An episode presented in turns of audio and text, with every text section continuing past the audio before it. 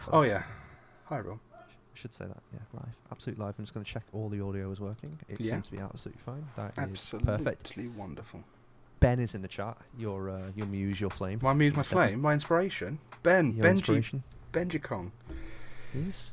Maxi Bon. which is like Maxibon, Maxibon and Benji Maxi Bon. Maxi Bon and Benji Kong. You can't say that three times quick. I bet you can't. Maxi Maxibon and. Benji Kong. Maxibon. No, yeah, I give up. That's terrible. That's awful. Um, talk us through your musical choices, mate. My That's musical I choices. Okay, so I need to remember them. Um, Do you want me to Again. read them off for you? no, or you can read them out just as a, as a you know for the audience. I'll, I'll read them out for the audience. So you had. Um, I'm not going to say that one because that'll ruin it for the end. But you picked Delusionist. Only joking. Sorry, Ben. He didn't. uh, he hates them. Uh, Fall in Love by Slum Village. Yeah, banger. Oh, it is banger, yeah. Yeah, absolute banger. Uh, Man by Skepta. Banger, certified.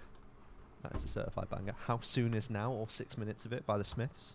Did, did you really do the the full version? I guess there's only one version. Um, You put it in there. I didn't. I did put it in there. I did put it in there. You're right. It's my fault. Uh, a, a Place for My Head, Linkin Place Park. my We head missed that one out. Park. But Did we not play that? We didn't have time. That's because it was a six minute six minute song. Was six minute Swiss song. It was your fault. Uh, and yeah, that was it. So talk us through. You were trying to create a vibe. That's what you said. I wasn't trying to create a vibe. More, I was trying to follow the vibe that had already been set up by the playlist that, as it existed by song with songs that I Ah. like still. Um, Okay.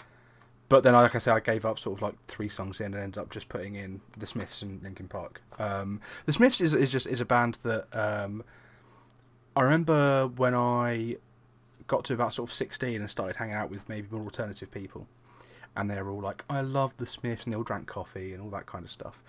And I'd like the Smiths because it was something my mum had uh, introduced me to as a kid. She always had like all of the, the CDs and the vinyls and stuff in, in a drawer. So I'd always listen to the Smiths. It was it was either like uh, the Smiths, one of the Smiths albums. I can't remember what it is now. Um, the oh god, oh, or it was ABBA Gold. Were like two of the sort of CDs that were always like playing in the car or, or whatever. Um, so, but How Soon Is Now is just the one that I like the most out of all the Smith songs because it is so weird and different. It's just like a, a very unique sound. Um, Never got into them.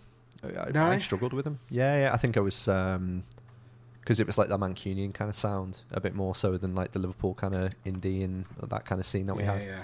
Uh, loads of my mates were really, really into it, but I was just more like, I thought I was like elitist. I was like really into like the new indie side scene. Oh, I was yeah, like, yeah, nah, yeah. I'm, not, into the Smiths. And I go to like this little bar in town called Le Bateau, go downstairs and be playing the Smiths. I'd be like, Smiths. and I was that guy. I was like, didn't like the Beatles, didn't like the Smiths. So I, was, I thought Billy Big Balls. Yeah.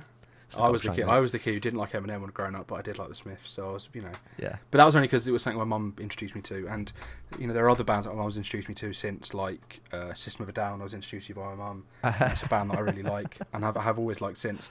And I've actually had the opposite effect when I met loads of people when I sort of became older, and I was hanging out with less sort of like alternative sort of like skate park people, and more like people that are still my friends now. You know. Um, that who have become long term friends, and they're all really in System of a Down. And I was like, okay, I found my people instead of it being, um, oh, I like the if are these are the kind of people that like the Smiths, am I coming across as one of those kind of people? Um, but yeah, How Soon Is Now, that's why I chose that one. Uh, Place in my head, Linkin Park. Linkin Park is, you asked this question to Ben on, on um, his episode, and it made me think about it. And there's only like always been like one answer. What is the, the um, defining album, or like the, what was the word you used?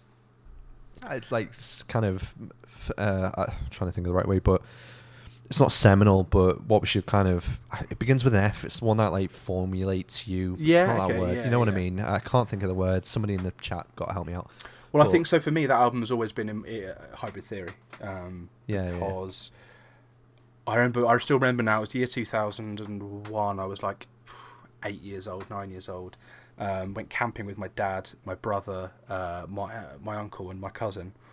And I think it was raining, and they were setting up the tent, and I was just not into that at all. So I sat in my uncle's car. Um, they had a they had a, a CD player in there, and there was this album that you know I'd never heard of. Um, Linkin Park before. It was something that had been played, I think, in my mum's car before. She had sort of she had like a mixtape that had them on there. Right. Um, But it wasn't something that I had ever like sat down and listened to. But I listened, sat down there while they were putting the tent up, and I listened to the whole album, and I was like, "This is amazing! This is incredible!" And I, I you know, listened. I, I then bought my own version of the CD. It played when I was playing PlayStation. It was always playing next to me. Um, Mm. it's just one of those albums that sort of shaped my taste in music going forward. You know, I'm very much into hip hop, or you know, or, or, things that have rapping in them, I guess. Um, and I'm also into sort of heavier stuff. And Linkin Park was that. Mm. Uh, where the, the two might have forked off because that album sort of introduced me to, to the two of them in a way. And I always say that whenever I play a song like Linkin Park and people at work are like, or wherever I might be, are like, oh, no, we don't want none of this screamo or heavy stuff. And in my head, the the baseline for what is heavy. Anything heavier than Linkin Park is heavy. Anything less heavy than Linkin Park isn't heavy. He- Linkin Park is like the the the neutral pH for me. Um, I remember doing um, a little kind of like show and tell in school. I think it was in an English lesson. God knows what the fuck was going on in high school for English, but we had to talk about something we are like passionate about, and it was um, uh, I chose like Nickelback album.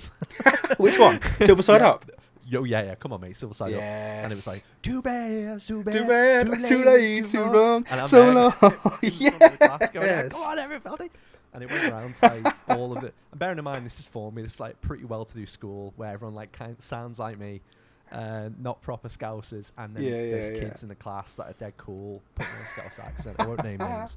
Um, nobody fucking find out anyway, but yeah, I won't name names. But anyway, one of the girls um, kind of like shouted out, "Oh, this is just a smelly band," and that was what it was called in, in Liverpool. It was like if you were into like heavy metal or anything that remotely had a riff in it, you were a smelly. That's um, funny. And anyway, I, I found great joy in the fact that then she turned into a smelly Excellent. several years after that. The Grebo uh, gets them all, mate. Everyone everyone has their Grebo phase mate, that's it. Too bad by Nickelback. It, it changed it. I think at that point in time, it, it moved it forward. But I kind of found out I was always really into having a riff in a song. Mm-hmm. So I'm, I don't just mean like a you know decent guitar riff and something, but whether it's like you, you chose Skepta before, some of the beats that Skepta selects for mm-hmm. songs are like just like phenomenal. a melody kind of thing going through yeah, it.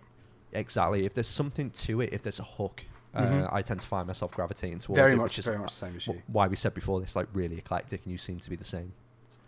Yeah, there's yeah, there like there's you know, I, I, say that if someone said, "What's your favorite genre?" I would just like I'd have to say, "Oh, it's got to be either hip hop or it's you know I would just pick a genre out of whoever whoever I'm saying to. I'll just lie to them. Why not say a genre? Because there isn't really a favorite genre I have. I just know what I like when I hear it, and sometimes mm. I'll hear something like that sounds really nice, and no one else will like it, you know, and I'll, I'll be like that sounds really good to me, so I'm going to keep playing it and keep listening to it and finding things that sound like this.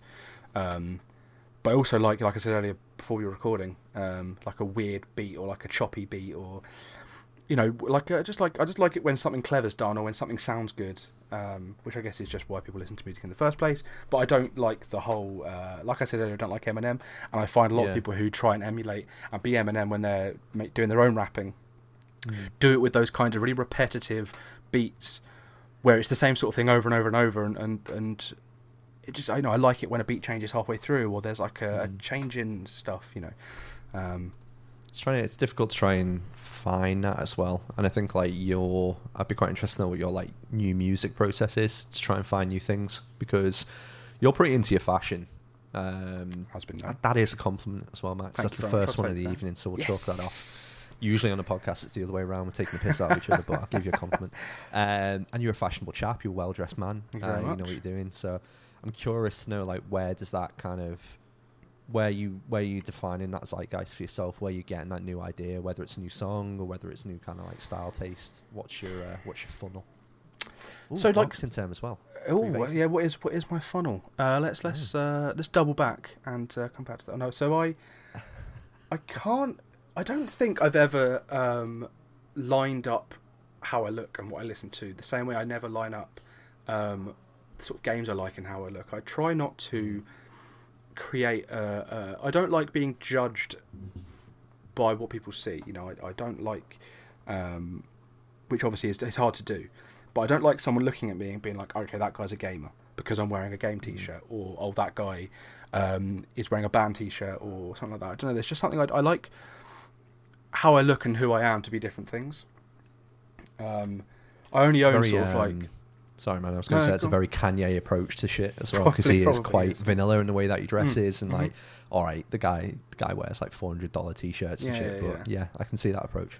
Yeah, I don't, I don't, I don't often wear. I have a, like two game related t-shirts. One's got Game Boy Color written across it, which I got as a present, and one is when Parker from Fanatics Four was at uh, PAX East a couple of years ago, or PAX Mm. West. Where is he? East, PAX East, uh, and they were showing off Wonderful 101 remastered. And I was like, "Give me a Right, okay. T-shirt, give me a T-shirt, send it over." It ended up costing me like forty-five quid for this T-shirt that I, I don't even know where it is anymore. Um, but those are the only two like game-related T-shirts I ever own. Every time I get a T-shirt uh, from like a pre-order, I end up just giving it away, kind of thing. Um, so, so looping back to what the actual question was, um, in terms of music, I, I don't often try and link the two. There have been times so when I where I've been into like uh, heavy into like trainers and I've been to like training conventions kind of things, and they're always Mm. playing hip hop music and and there's always a sort of a, a style around those kinds of people. You know, um, they are very much into, into their hats, into their sort of streetwear brands, into their workwear brands like Carhartt or Dickies and stuff like that. Um, And there is there is an aesthetic, there is a look there that I do like.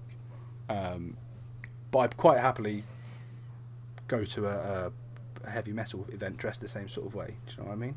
I have Yeah, yeah. I have done I have done in the past. You know, been to to things like uh, what's the what's the night called in London? Uh, Face Down, I think it's called Face Down. There's like a, a um, pop punk, but also kind of hardcore night, and I'll happily sort of go in in what I would wear to anywhere else. You know, um, new music is is a tough one though. I don't actually know where I would where I've just been thinking about it the whole time I've been talking, which is very difficult for me. But where I don't even know where I would. I, like, I think I just hear something and I'll I'll say to someone, "What is this?" Like earlier when you played that Mm. song at the start, I was like, "What is this?" I will now go ahead and look into that and look what else they've Yeah. been doing and who they've been you know making stuff with. Um, recently, I've been sharing songs with someone, not really in sort of a, a, the sort of stuff I've been listening to a lot recently, but some you know nicer Mm. stuff, more mellow stuff, stuff to sort of relax to. And I've discovered some new bands and some new people that I've never you know never heard of Rex Orange County before. Hadn't really dealt in uh, Unknown Mortal Orchestra before, but these are now bands that I like listening to and would gladly like listen to some of their other stuff. Um, but I don't really have a processor. I don't. I'm not a person that goes and sees a lot of live music if I don't know who it is.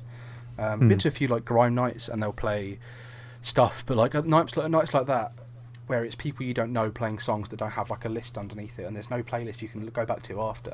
You just lose a lot of it. Um, Yeah, yeah, And it's always like, what's that song called? Like, I'm never going to hear that song again because it's going to annoy me. Um, so yeah. Yeah, it's weird. I think with that as well, I'm not really a because I used to I, I play in bands a lot, so I'd be out on a gig and I kind of listen to other bands and you get to know their music, but I never really. There was always like a level up from the bands that I played with, you know, where it was like it was great to kind of like hear their music and you'd appreciate their kind of like um, the technique and everything on the night or the actual lyricist or whatever it might be. However, it never resonated on that night. I never really found a band that was like fucking hell, that's amazing. Like I never played with, um, you know, s- anyone anyone absolutely massive. I'm not going to name drop now because I know you'll probably start rinsing me. Um, it was but yeah, interesting when um, when you brought up last week or two weeks ago with Ben that you'd been in a band because I didn't know that. I didn't know that you. Mm. I obviously knew there was there was an element of um, being musical in, in you. I didn't realize you were actually in a band though. What kind of thing did you play, or do? it was like a heavy indie. Um, Okay. I, I I loved it, and I used to play in a band with Pete, who I started this podcast with originally, going like four years, three years ago, something like that. Um, and he was the drummer in the band. I played guitar, sang, um, write the theme tune, sing the theme tune. like, I loved writing, but my lyrics were shite, and that's where I was like speaking to Ben last week. Was like, I've got that admiration for him. But yeah, it's similar to what we've been speaking about. I always wanted to write that riff. I always wanted to write something that I could listen back to and be chuffed with. yeah. But I only ever found myself getting bored of the music that I was playing. And I was like, I need to improve it. I need to improve it. It needs to get better. Um, and sadly, I, I carry that with me in the podcast as well. Yeah. I'm always like, I need to improve. I need to put a different overlay. I need to do another logo. I need to. It's like kind of like moving forward kind of vibe, and it kind of killed off that band fun for me. Yeah, so the project itself, um, as much as it's like I've got great mates there, and you know, I absolutely love them to bits, but yeah, the project itself kind of like ran out. Um, but yeah, I, I enjoy it. I've got obviously the acoustic now that uh, mainly just play to Jesse now and again and play the odd tune to him, but it's. Um, I'm pretty sure you yeah. owe us a song as well, don't you? You owe us a song from from November. I'm pretty sure. I don't remember hearing anything. I can't remember doing that actually because Ethan paid for that, didn't he? He That's a good point. Yeah, I put my heart and soul into that. Shit, I did actually try and record it about four times. After it, you know, we played the um, the main November night. Oh yeah, yeah. I tried to record four songs after it, but I was too hammered, and I was like, I'm not singing very well. This is embarrassing. Trying to get reverb on my voice. I was like, this Yeah, I, yeah. Can't, I can't do it. It's absolutely fucking awful. what was the Um, song? so, what was the yeah, song you were trying to do? Uh, the Elvis song, um, "Can't Help Falling in Love." Oh, okay, nice. Yeah, well, hopefully, I was hopefully trying that, that that might be a, a thing I hear in the future. Then hopefully. Yeah, yeah. I sent like a, a 10 second clip, and I'm actually quite disappointed that you don't remember it, but it shows how memorable Oh. my singing was. No, I Yeah. probably just didn't hear it, mate. If, if, uh, if, I- if, I- Disgraceful. If I'd heard it, I'd have remembered it, Dan, because I'd have brought it up a million times to spite you. You definitely would have, and you would have overlaid it on something and then taken the piss out of. Um, so uh, that's actually a really good thread to kind of pull on because that's something I think we've always had in common that we've got that same style of humor Mhm. where it's like self-deprecating and you can also deliver a, a knockout blow as well with with the jokes that you do. Where the fuck has that come from? Because I know where it's come from from my side, but I'm curious to know where you've kind of. Do you have like a ruthless group of mates that you've just always been around, or have you just been especially quick? What's the what's I the think, graft? yeah, I mean, like we've always had that. I mean, like, like most groups of mates do, everyone sort of ribs each other. But I think there's an, so I um, have a, a learning difficulty called dyspraxia, which when I uh, well, sort of diagnosed when I was about fourteen, Hmm. and it's sort of hand-eye coordination, it's it's organisation, it's clumsiness, things like that. Um, but I've always found uh, one of the sort of things from that has always been tactlessness. That that I just say things as soon as they come into my mind, and I do think that sometimes I do come up with things quite quickly, and or I'll come up with an idea and I'll try and like execute it very quickly. There'll be times when I'll be like, I've got a really good way to rinse Dan, and I'll have to quickly Yeah. record something, and that that definitely comes from um, just being sort of quicker, but like being able to, like you say, like deliver like a blow. Sometimes you know, sometimes I do say things that are quite harsh, but I, have, I often have to then pair that with something to say about myself to balance it out. You know, or let you let you know give you give you a, a, a, an attack back. You know, give you a, a matching Suitable blow. in. Yeah, yeah, yeah. yeah, You've got to be suitable. I think Um, um, it's interesting that because I think I can see it happening at times when I can see, almost see your brain working on the pod, and you've got something, and it's like you're instantly reviewing, going, "Can I say that? Is that all right? Is that too much?" And then you'll you'll see it either come out or um, yeah, it'll get vetted and then dumped to a, a background where I'm Yeah, I'm very yeah. familiar with. Yeah, Yeah, that's yeah. That's, I mean, that's it. That is the process. Like, I just think of things all the time. I'm always just thinking of things. I'm always like, I, I find it really hard to do nothing. I said this song recently where I feel like if I'm not doing anything, I'm wasting time, and that's Yeah. very much how my mind works. In that, like, if I'm doing the same task, I- like at work, for example, if I'm doing a task that I think is quite mundane, I'm doing the same thing over and over. My mind's like, what else could I be doing right now? What else, is, there, is there anything? Check this, check this, check this. Do that, do that.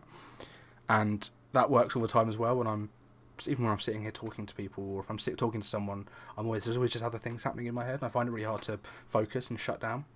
I've always Mm. found it hard to concentrate. Always, I'm always, I've always daydreaming as a kid, um, and I think I'm always sort of like three steps ahead of myself when I when I when I say something. I already know the response I'm going to give to their response, kind of thing. Sometimes, which is not you know sometimes it's hard that way because it's like the other day I got in from work and I was tired and I ended up just sitting with my earphones in listening to music. I think I tweeted about this that I just sat and did nothing for like Mm. four hours listened to music and did nothing.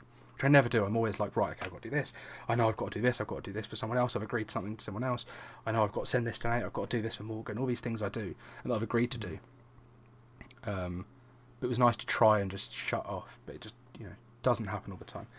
Um, I've lost my does train it happen when you go away? No, I was going to say, does it happen if you go away and go on holiday, or is if you ever found anything where you can be zen, or is it just almost emotion that is your relaxation, Holidays, depending on what you're doing? Yeah, holidays for me have always been, you know, go with the family, and we would always go to like, uh, um, it was either like a like an all inclusive thing, which which you know stopped happening after a while, or it would be like a hotel or a villa, something like that.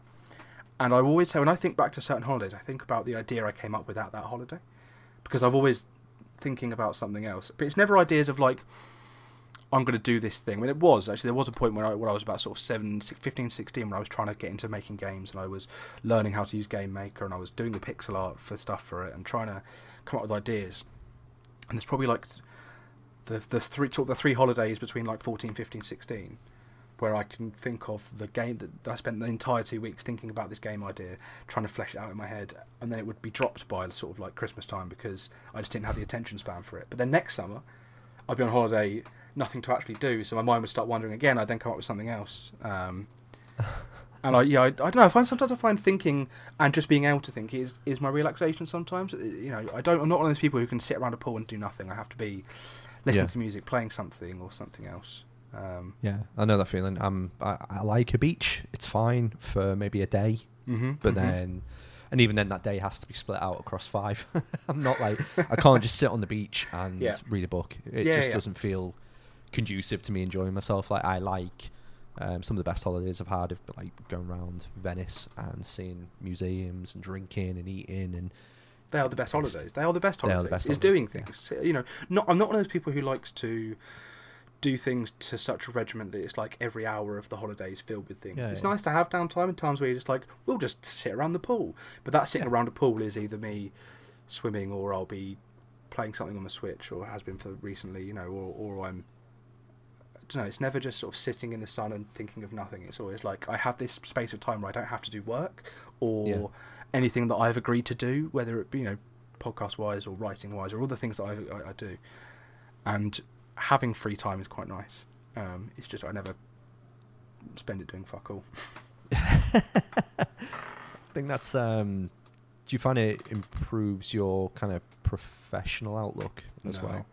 No, No, that's I interesting. I always worry at work that I'm not either I'm not doing enough or not showing that I'm doing enough.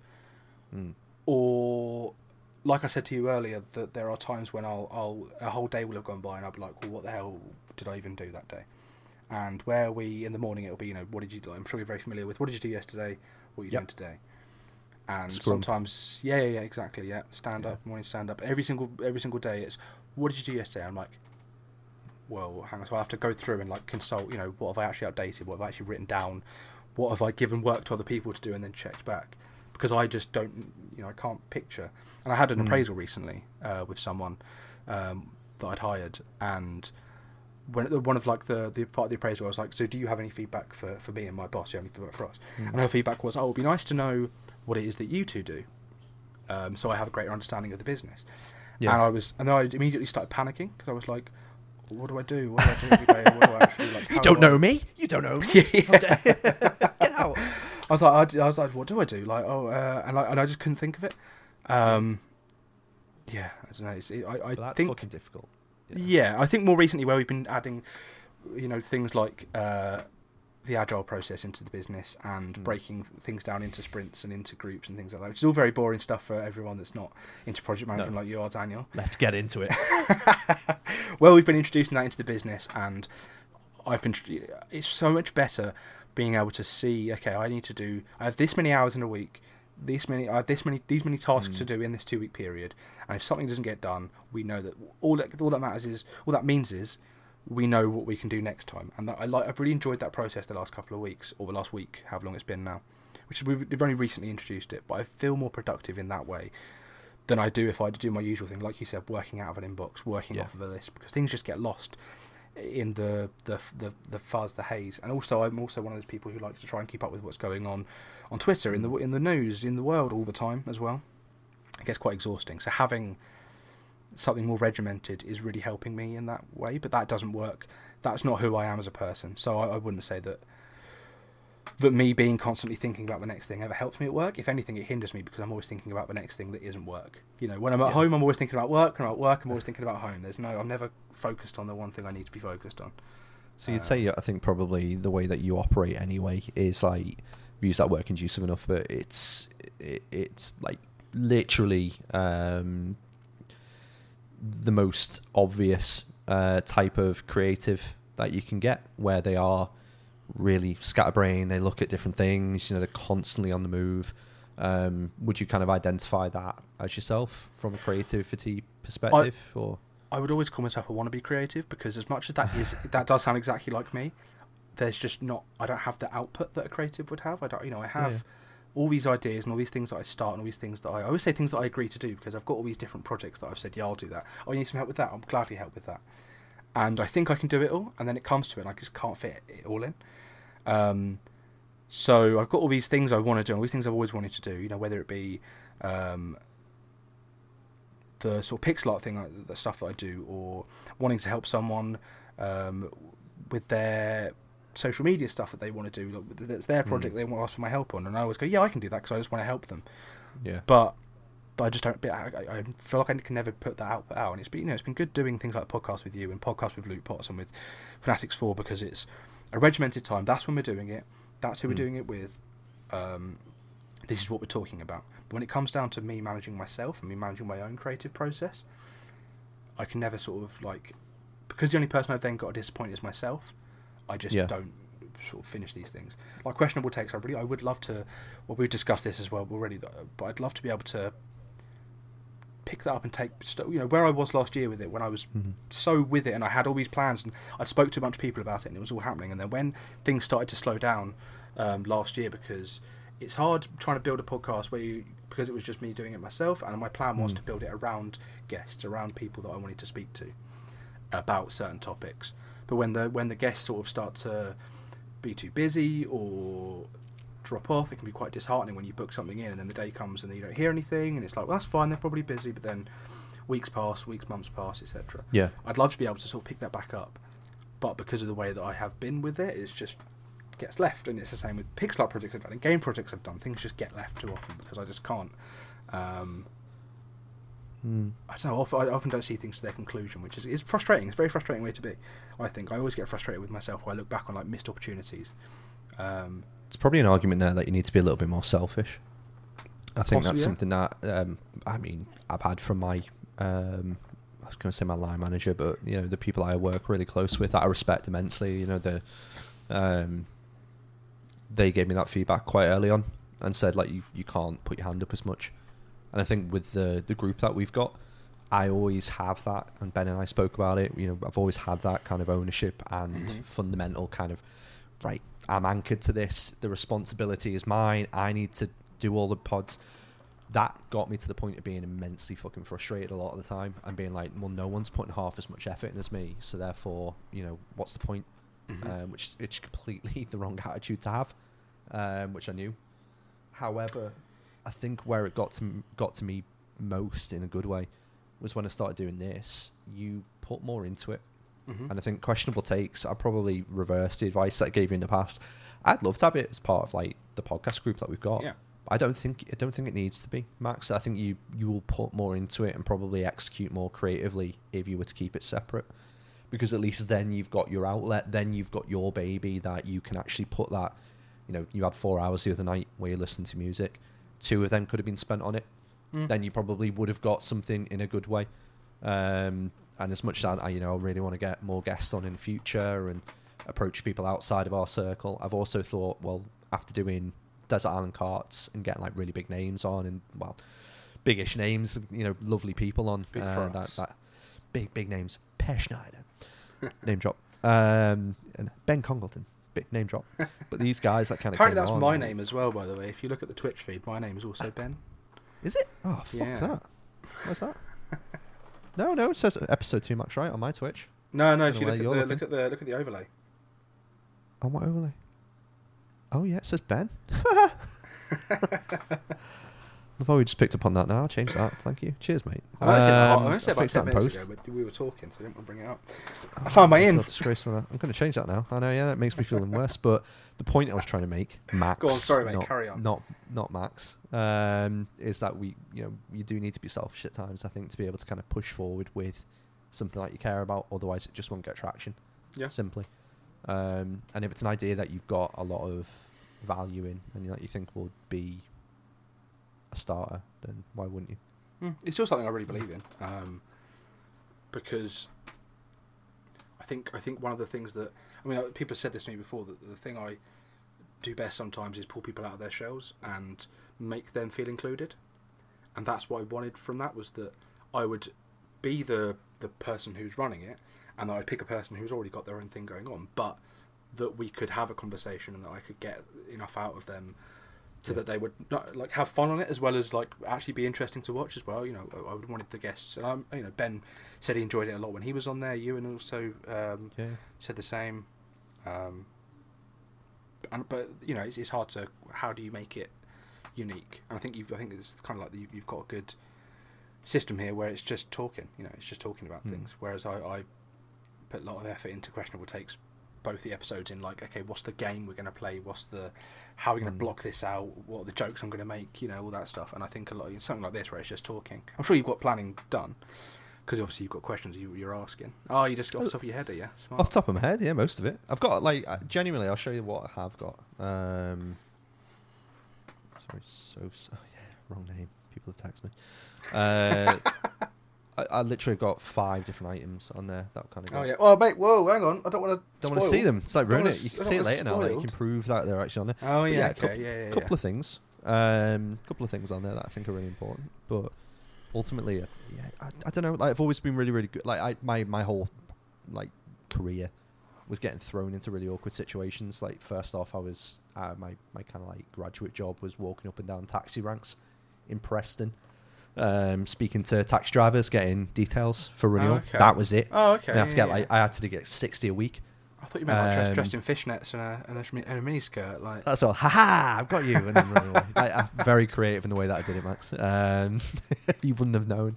Uh, yeah. So and then I had to move across like multiple cities and open branches and look after some of the branches that we've got.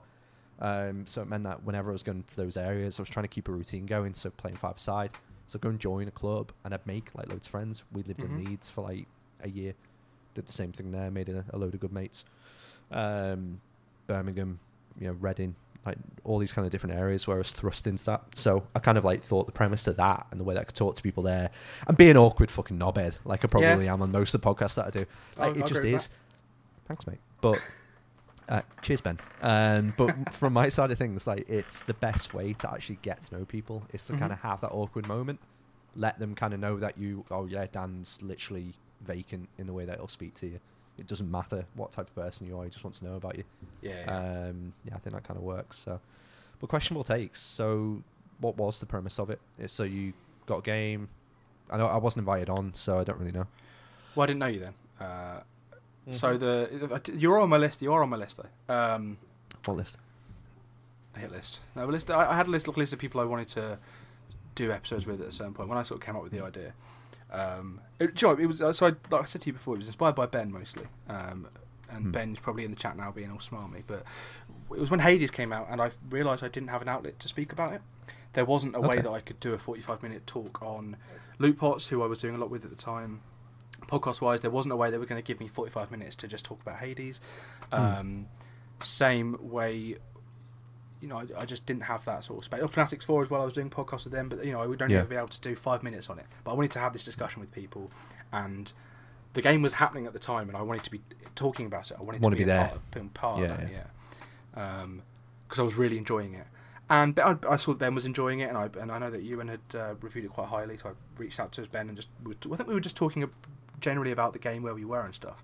And I think I just messaged him something like, "Oh, mate, I want to talk about this. I want to get a podcast together." And he sort of gave me a couple of ideas, um, shit, uh, for names. Um, and they were, were there were some pretty good ones in there because they were you know it was the I was coming up with the premise, but it was something that Pete had said. Um, Pete Bessie from Loot Pots has Mm. said that he always says to me that my my, my takes are questionable. I'll, I'll say something like about 2D Mario and he'll be like, "Nah, that's rubbish." So I was sort of inspired to make maybe like not in like a what's your what's your unpopular opinion kind of way, just in like a what would be an interesting um, premise for a podcast, and it'd be like you, you, you make the take, you know, you make a, a point, but then you spend Mm. 45 minutes justifying it. And Hades was a good launch point for that because to say that something that's so new and um, in a in a, uh genre as full as roguelikes and how the, you know there's so many games Yeah, coming out all the time. It's so yeah, competitive. That's the word. There's so many coming out all the time. So many really beloved ones. Moonlighter, uh, Dead Cells.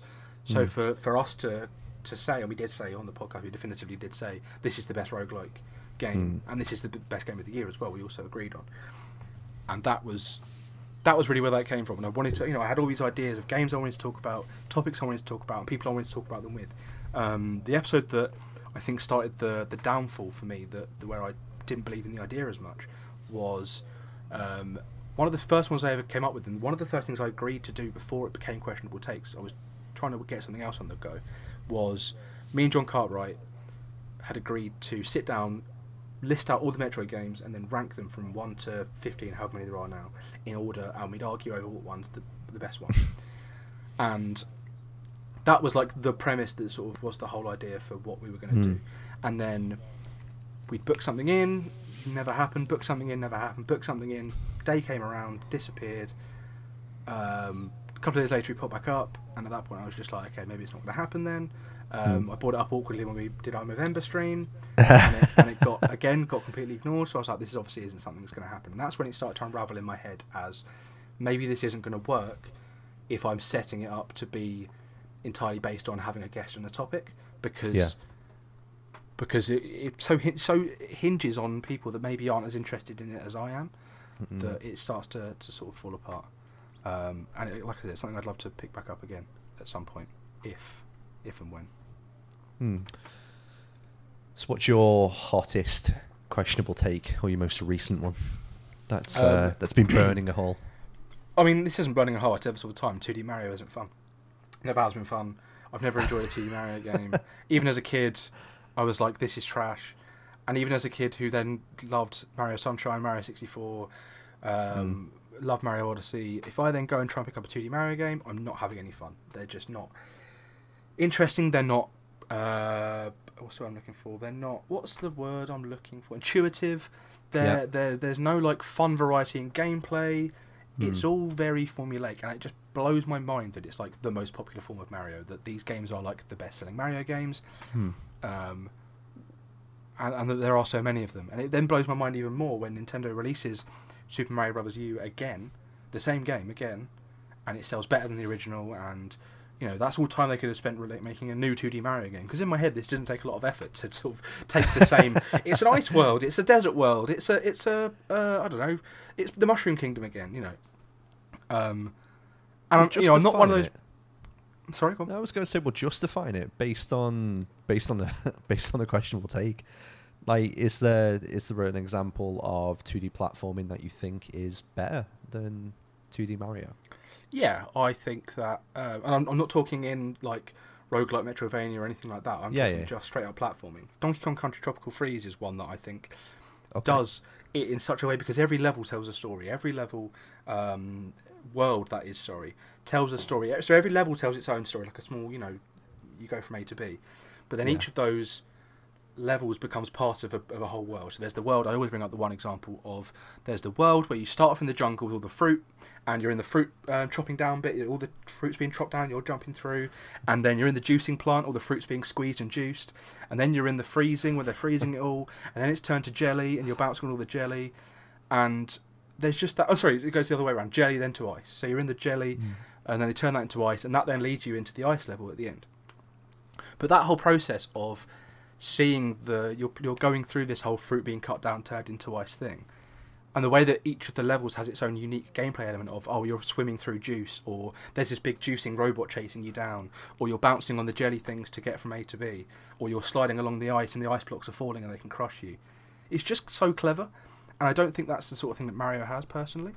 Um, I just think it's I just think that's such a clever way of making a platform game interesting and making it feel natural because all the platforms are things in the in the level. There's rarely Mm. something floating. It's always attached to something, or it's a part of the level, or Mm. there's something falling and you're on that something that's falling. And it just feels like there's so much care has gone into making it feel like more than just a, a platformer, Yeah, which I don't think, I just don't think Mario games do. Because there are quite a few out there. I mean, I do like World. Like Mario World's probably one of my favorite games of all time. Mario Three, um, played that to death on the All Stars cart back in the day on the SNES. Um, so yeah, I, I'm struggling to think of a game that I've actually enjoyed 2D platformer recently. Um, in fact, so much so that I'm really, really, really coming to There's got to be. I mean, I've enjoyed some of the stuff like Celeste that's that's got that hard element to it. It's not straight levels level platformer, is it? So it doesn't Yeah. quite count. Yeah, I won't compare it though. It's hard, isn't it? Yeah, probably. I didn't like. Was it Monster Boy recently as well? I thought that was naff. Yeah, yeah, and that's a remake of a of a Mega Drive game, isn't it as well? Yeah, Um, yeah, yeah. But I think that's also got elements of other things in it. If we're talking like, maybe it's just a dying genre straight. I mean, Mega Man games are Mm. like straight up platformers, aren't they? From like it's Yeah. almost A to B. Yeah, yeah, yeah. I really love all the Mega Man games. Mega Man One, I played all Mm. like all of the original Mega Man games all the way through. Um, Mega Man Nine and Ten, I played on the Wii. that was sort of what got me into retro games and made me go back and start playing NES games and playing all these games that I hadn't played as a kid because I'm you know younger than you. I started playing on like Mega Drive, very end of the Mega Drive, start of the PlayStation era. Um, wasn't in, wasn't a Nintendo guy until the GameCube came out.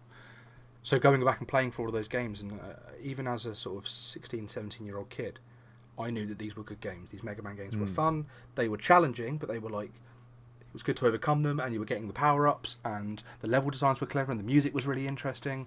And then I played something like Mario, which I just thought was just like this is generic. And then you play something Mm. like Mario Sunshine, where at the time I liked Mario Sunshine a lot. Yeah. However, I've since come to like it less as I've played things like Odyssey and and um, things like that. But I'm like, how how are these the same game? You know, there's so many good ideas in like Odyssey, for example. There's so much like fluidity and so much Mm. uh, cool design and so many cool like power ups, and there's just so much going on and secrets and things like that. But I just find 2D Mario to be so bland and it's and it's rigid as well. I find it so you know it's, it's floaty in a weird way, and I never feel like the power ups are any good. Or that I, I don't know. I'm, I, I could probably talk about Mario for a while, but I won't talk too much more about it. Because, uh, Loving the passion. I think it's the well, my, my, my most anti-passion despondent I've seen you. Mario.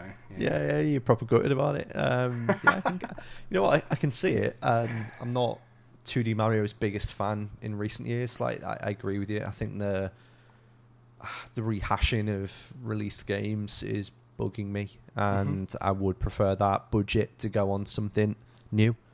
Because it's it's great having that nostalgia vibe, but how many times you want to buy the same Mario game over Yeah. and over before you've kind of experienced it to death? And Yeah. adding a couple of additional levels into it um, or a section at the end just didn't really make sense. Although Bowser's Fury does sound more like it's uh, a legit kind of open world. I kind of. yeah, I don't know. I thought I, I thought that it was it wasn't anything special because it just felt like a bunch of people were comparing it to Odyssey, but it felt like a bunch of Mm. 3D world levels stitched together that Right, you could okay. turn move the camera in, and that was fine. I enjoyed it. The sort of couple of hours I, pl- I played it, but I don't think it was like as smart as Odyssey was. I thought Odyssey was just incredibly clever and Yeah. can, when I think back to that game, I think of like how often, even throughout, I played 50 hours of it. I, I got all but two of the moons in the game, and the whole way through, I was just like, "This is this is clever. This is this is very fun. This is this is Mm. new. I didn't know this was coming. They've they've subverted my expectations, and that's what I like from games is, is when they can do that. And 2D Mario doesn't do that for me. So No, I'm not, I'm not here to convince you. I'm just here to tell you why I think the way I am. No, no, it's you know the what, I and do, again, rather. apps. This you do you, Max. You do you. do Um, it every day. Yeah, I, mine, it's still in a wrapper. I'm literally looking at it as I speak. uh, I have not been that bothered to open it up, and I think I got the. think I got the steelbook with it as well. I got sent a steelbook by the lovely uh, Tom92, I believe his name is, on uh, on Twitter. He just reached out to me and asked if I wanted to, to have it, and I took it, and it's on my shelf. Christian I'm very name glad that he did. Tom ninety two. Yeah. Yeah, no, that's, that's his Yeah. Twitter handle. I don't actually know his second name. It's Tom something. I don't know his second name off the top of my head. I love this. People just sending you stuff. It's fantastic. Yeah. Um, yeah, segues beautifully into the next part. You seem like a very connected man, and I want to know why. You've never really gone into it, but you always name drop people that you kind of worked with, uh, or like you're aware of. Is it a little bit different, to kind of the generation that Ben and I are, are coming from, or talking about a lot, where we didn't Mm. really have a lot of friends that play games, and you just tend to know a lot of people? What's what's the shit there? Like? It, it's because I think it's because, and I wouldn't say I'm very connected. I would say there are people that I that I do know and have in you know just happen to meet. But I think it's all through people giving me chances. A lot of where I am today, in terms of not just in terms of work, but in terms of like working with you guys, for example, or, or the things that I do, Mm. have all been people giving me a chance and introducing me to things, or like giving me a platform. So I can't thank uh, Pixel Power enough for giving me the opportunity at Loot Pots because that then led on to the opportunity at uh, where I've worked with the guys at Fanatics 4, who Parker was just a guy who followed me on Twitter and we would talk every now and again. And then one day he was like, Oh, why don't you come on my podcast? And I was like, All right, fine, that sounds like fun. And it's introduced me to loads of people on, on Twitter, uh, people who have, were a part of their community, who are now people that I interact with all the time. And that I would say, like, you know, you know, you've got internet friends. I would say they're my internet friends. They're not a part of that community, you know. And just through I don't know, just through wanting to to better what I do and meet new people because I you know I, I'm a people person. I like talking to people. I like Mm. knowing people. I like being friends with people. I'm one of those people that I like to make jokes at people, like you say, like you know how we rib each other. But I want to know. I want. I need to know someone to do that. I, I don't want to be one of those people that's just attacking strangers on Twitter. Like you know, I'd have to be. I'd, there'd have to be like an equal ground where they could do it back to me if they wanted to. I don't want to be someone that punches punches up at people. You know. I'm pretty sure you did that on our tw- on our Twitch stream. You came on and you took the piss out of us for something, and Ben will I literally went, "He'd be awesome on the podcast." That was that was just after I recorded with Ben. Um, was it like, right? it was like okay, the yeah. week the week after I recorded with Ben, and I think he said something like, "Oh, we should get you on the podcast one week." And I was like, "Yeah, that sounds good." So I came on the following week to see what was going on, Yeah. and really liked what you guys were about. And I was like, "Fuck it, I'm just gonna rinse him in the chat. Why not?"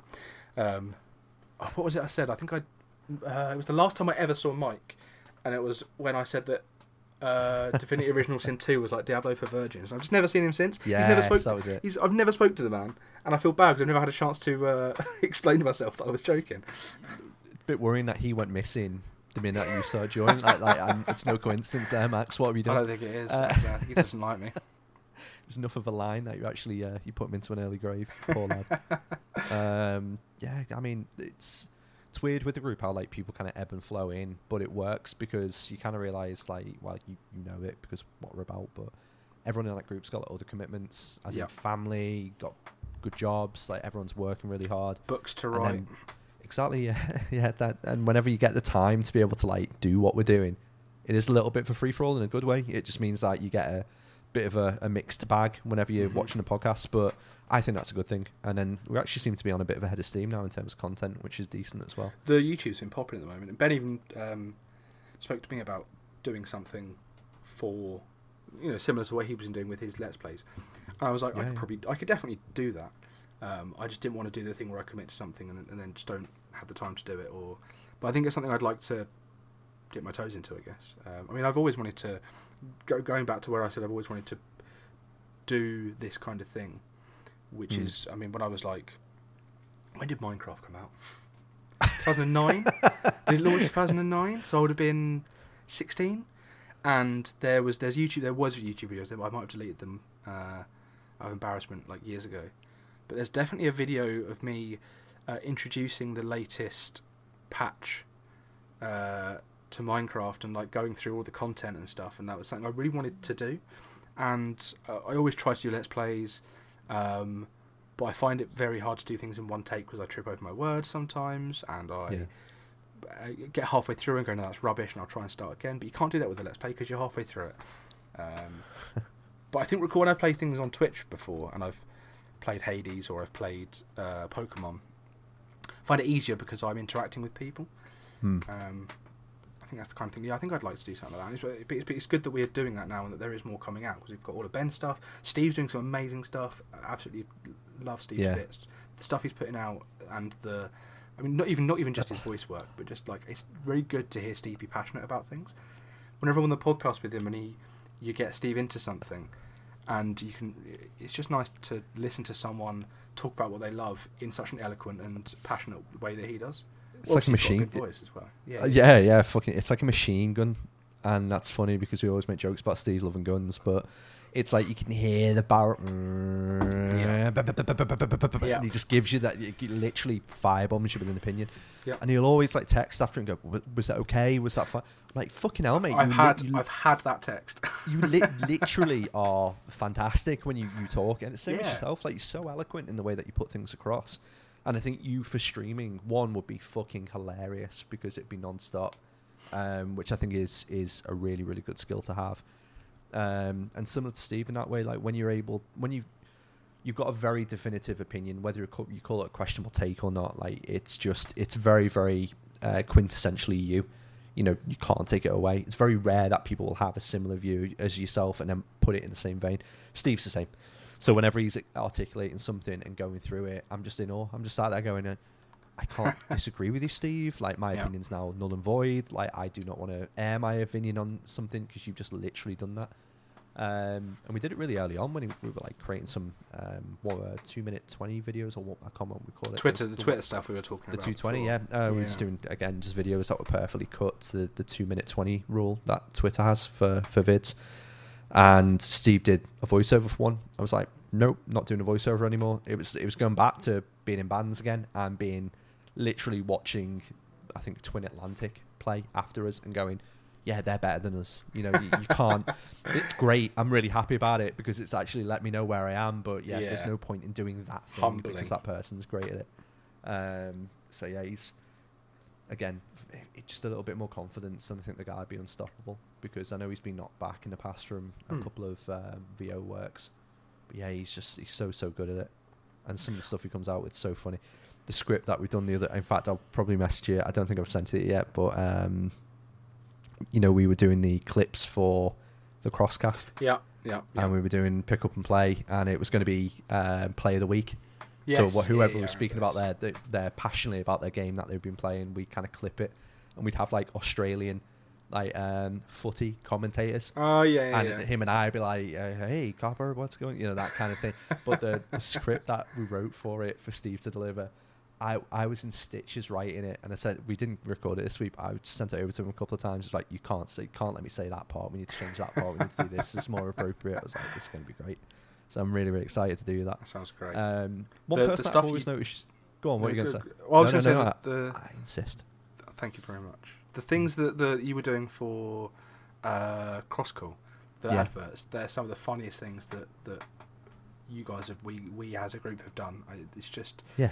it's so well delivered, so well written, so well edited. They're just perfect little sketches that fit so perfectly in the ludicrousy that is running a Sunday night call-in show about about games. You know, Yeah, Yorkshire puddings is a personal so, highlight. So good. That was so much fun, and again, perfectly executed by Steve. He just, yeah, some of the things he comes up with are brilliant.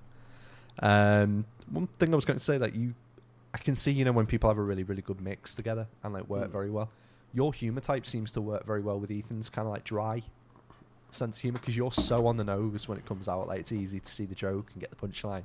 Whereas Ethan, you have to go fucking looking for it. It's impossible. It's like a breadcrumb trail to try and get to the joke. Like, uh, do you find that with people on the podcast? Like, you'll be like, "Oh, this person's on. I know I'm going to be able to do X, Y, and Z this week," or is it more a case of you kind of take each week as it comes? It's a good question, actually. I know whenever I know whenever you're on, that there's going to be a good chance for some back and forth, like Mm. ribbing each other. Because I don't, I don't think I have that with anyone. I, I mean, I, there are times when, when I can do it with anyone. You know, Lewis does it to me all the time. I do it back to Lewis. But I don't think there's anyone that gets or knows the level, the limit, quite like you do with me. That Yeah. you know, you know, you know just where to to. This, you know the ceiling, you know, before it becomes too much. And I feel like I've got the same with you sometimes as well. Because obviously, anyone, if I ever say anything, and anyone messages me and says, "Look, that was a bit too far," and they have done before, not in not in this group, but I just mean in general. Yeah, yeah. I, you know, I, that's the ceiling. There it is. But we've never had that discussion. And the ceiling has just always been set up. So whenever you're right, I know that the, the stuff I'm, I can say to you. Um, There is No, I don't- ceiling. Don't worry about it. You've never offended me, and I think that's because I've been like, I'm pretty sure that's going to offend Max at some point. and then somebody, Ben's written in the basket going, "That was quite close near the knuckle." I was like, I don't know why, but I feel I can get away with it with Max. Like, it's all right with him.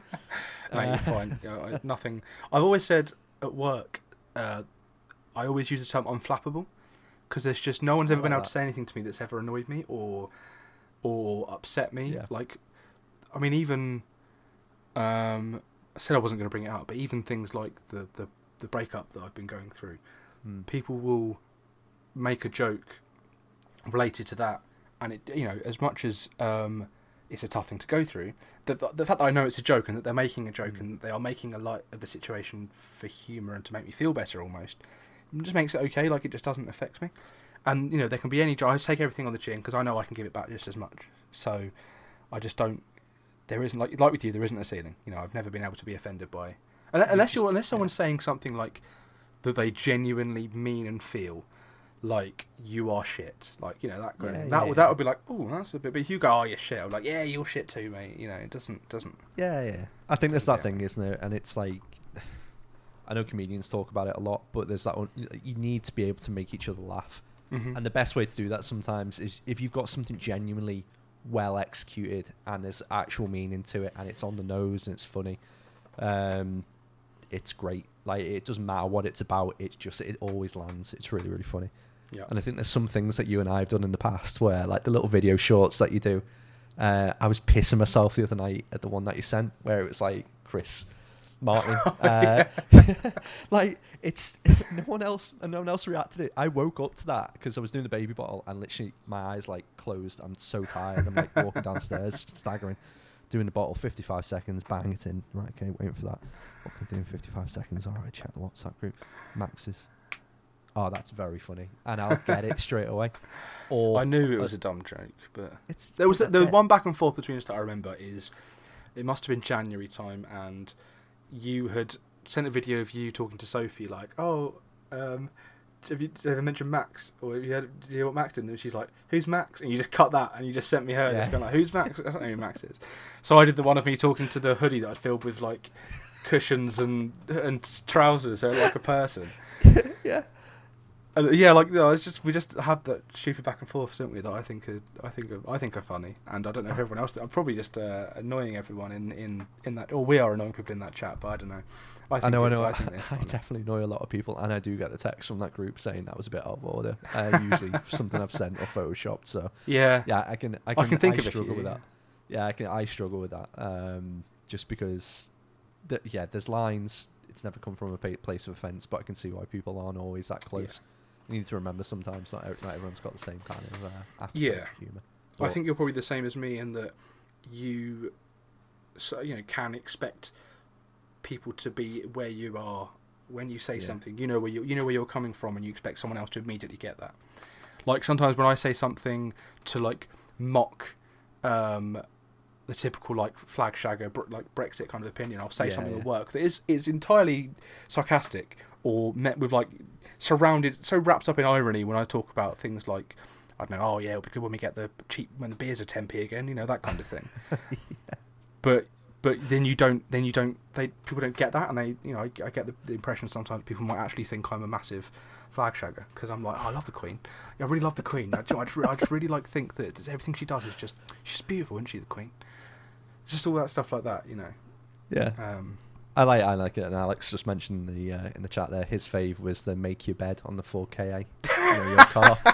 that took me so long to find, so long to find. Because I was like, feel worse now. He got Spraxia.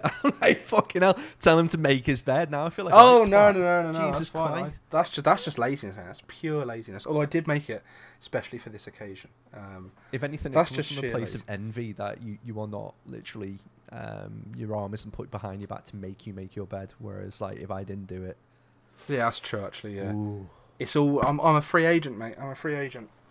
that's it. Haul yourself out. Five viewers could be anyone. You know, could be anyone on here. it's fine.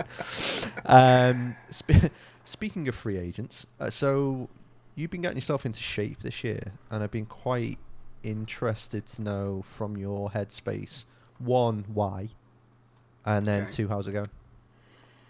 One, why is so? There's always people often say things like, "I struggle with my weight." That's a quote. I struggle with my weight.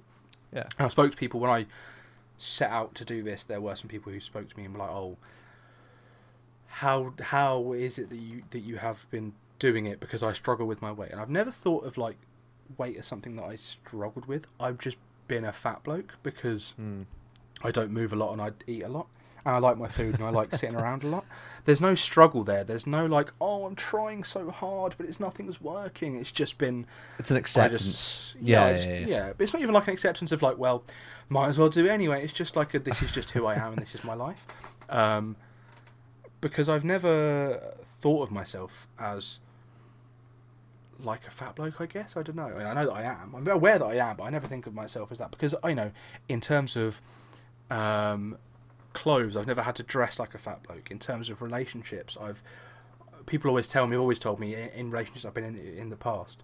Oh, you're punching above your weight. Always, every time they always say it, and that's because I mean, not that's because, but, but I, I've always thought like, oh yeah, well, it's because I'm not a fat bloke, you know. And I always know that have been. I've never let it affect me or that it is. But there was a time, sort of three years ago, when I just I just saw a picture of myself, stood next to my grandma, and it was the first time I'd ever looked at myself and been like, I don't recognise who that person is. Like, you know, I've always Hmm. known who I am and what I look like, and I can go through pictures of myself and at various different weights and still see that that is who I am. But Mm. I think it was 21 stone at my heaviest, and I saw that picture and I was just like, that is that's not on. Yeah, You know, that's it's not good for my health. It's not fair on my girlfriend at the time. It's you know, it's just not beneficial to me. And then I started thinking about, you know, other people's opinions of, of me as a person of that way. And all of a sudden, I did see myself as a fat bloke. Um, so then I just decided, right, I'm just gonna go on Reddit, go on all the things, read up everything I can. What can I do? Here we go. What are the options here? And I, I sh- shed forty pounds in like three or four months. Mhm. Um, And that was. that was in December 2018. I think I hit Mm, 18 stone 4 something like 18 stone Okay. 2 something like that. And then i didn't i just sort of was happy with the way i looked so i didn't bother anymore. And I started going to the gym and offset that with eating so i was still sort of maintaining a weight but i was just eating more. And then i stopped going to the gym because i didn't work next to the gym anymore. Um, so i got back into that you know i wasn't quite as heavy as 21 stone but as of january 1st this year i was 20 stone. And I don't think I looked at myself and was like, I always looked at myself and was like, oh, I'm, at least I'm not 21 stone, at least I'm not 21 stone. But when we weighed ourselves, because we were doing, I think it was Steve who set up that well-being group for us, which was a great idea and has been sort of just done wonders for me in every Yeah, awesome. possible facet of my life, and I'm sure it has for everyone else that's in it. Um, but when I stepped on that scale as part of that and saw 20 stone, I was like, oh. And I looked at myself in the Mm. mirror and was like, oh, okay, maybe uh, it is. Maybe I, maybe I just let it happen and you know, you need that push, don't you? Um, or that moment of like, well, shit. And that was that moment of, well, shit. So I just Hmm. thought, okay, what didn't work last time? And I remember last time it was, I was not, not it wasn't like a crash diet thing. But it was like every two days, I would have like 500 calories to uh, for the whole day to try and fast. Yeah. I would just eat soup every two or three days, whatever. I can't remember how it works out now. I think it was every three days and I just on those days I had no energy and I was just so because I'm a man who likes his food I was just so like hungry and I started smoking more. I was always a, a smoke someone who smoked maybe on a weekend if I was drinking kind of thing. Yeah. but I started when I felt hungry I would smoke at, at work. Um, so I didn't want to be I didn't want to have to like go without or crave or want something so bad that I couldn't have that I would eventually just have it to excess and that'd be it, it'd be ruined. So I decided to like, okay, I know I need to hit this many calories. How can I? What can I fit into that many calories in a in a day? Um, and the more I started researching, the more I was like, this is piss easy. You just you Hmm. just need to, you just need to. I mean, obviously, I'm still a big guy. I've lost what twenty? No, hang on, where am I now? I'm seventeen stone thirteen. So that's what two stone two stone uh, two stone one pound that is 29 pounds. So that's 29 pounds this year so far which I, which I think is a good effort. I don't know how long that's gonna i'm probably gonna plateau at some point. I think it's been there's always a the start's always that's, quicker um, as it it's goes. phenomenal effort, mate. Being brutally honest Thanks, as well, it's Yeah, it's huge. How tall are you as well? six two with hair. That's i'm six one. I think i'm six two with hair. That's, that's the and your hair is similar to mine yeah at some point. go straight up Yeah, um, eye emoji. But the the crux of like your weight loss, and I think this is where like I partly had to leave the, the, the group for that reason because I was like, people are serious about this in here, and I'm not. I'm not there yet. I'm kind of doing my meal replacement shakes. I've just Mhm. finished like a massive thing of that. Um, maybe lost like a, a stone. Where good job I'm ha- good happy with it. Yeah, but majority water weight, we all know what Yeah. that's like. We, you and I have probably done quite a lot of these kind of diets in the past. So yeah, I'm happy with it. Um, I think you, you carry weight really well because you are tall. Um, and then on, on top of that, you're not an ugly lad, so you you face you kind of suit it pretty well. Uh, apart from when we had those mustaches, and that was it Oh, on my mate. face. We both look fucking awful.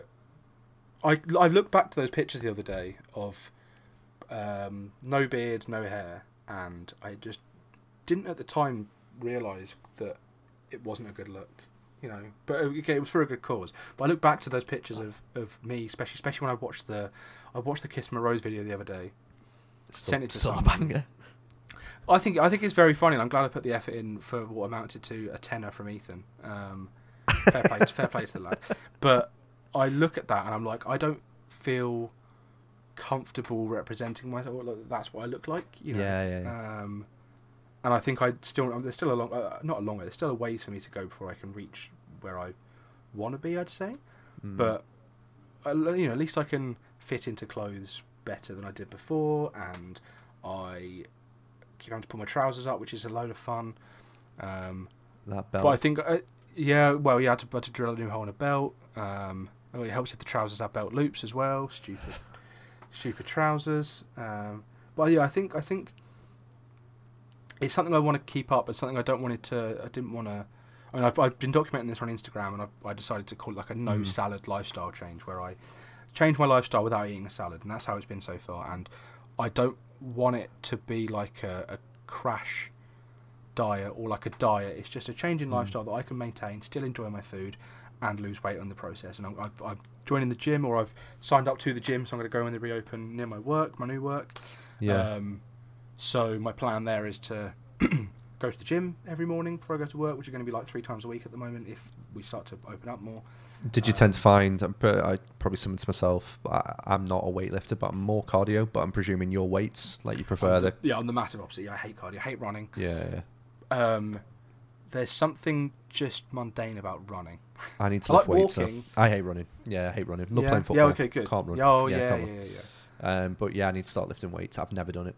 Um, I'm actually genuinely, um, luckily, quite broad anyway, so I didn't need to fill out. Yeah, I think. I think that you know You're- I've you're- often been mistaken- I've often been mistaken for someone that plays rugby, despite never playing Yeah. rugby. You know, because which I think is also a part of the reason why I've never seen myself as a fat bloke. Because people always think of me. You know, there have been times in the pub when people come up to me and go, "Oh, you're a big lad. Wouldn't want to have a scrap with you," or "Oh, you must play rugby." Or, you know, I get. I used to get that surprising amount, like, "Oh, yeah, I wouldn't want to fight you."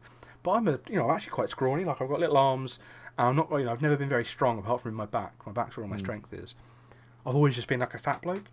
So I've always, because they've always said that, I've always been, oh, I'm just obviously a broad, broad, big guy, um, Yeah. which is still the case, but just with a massive belly on me too.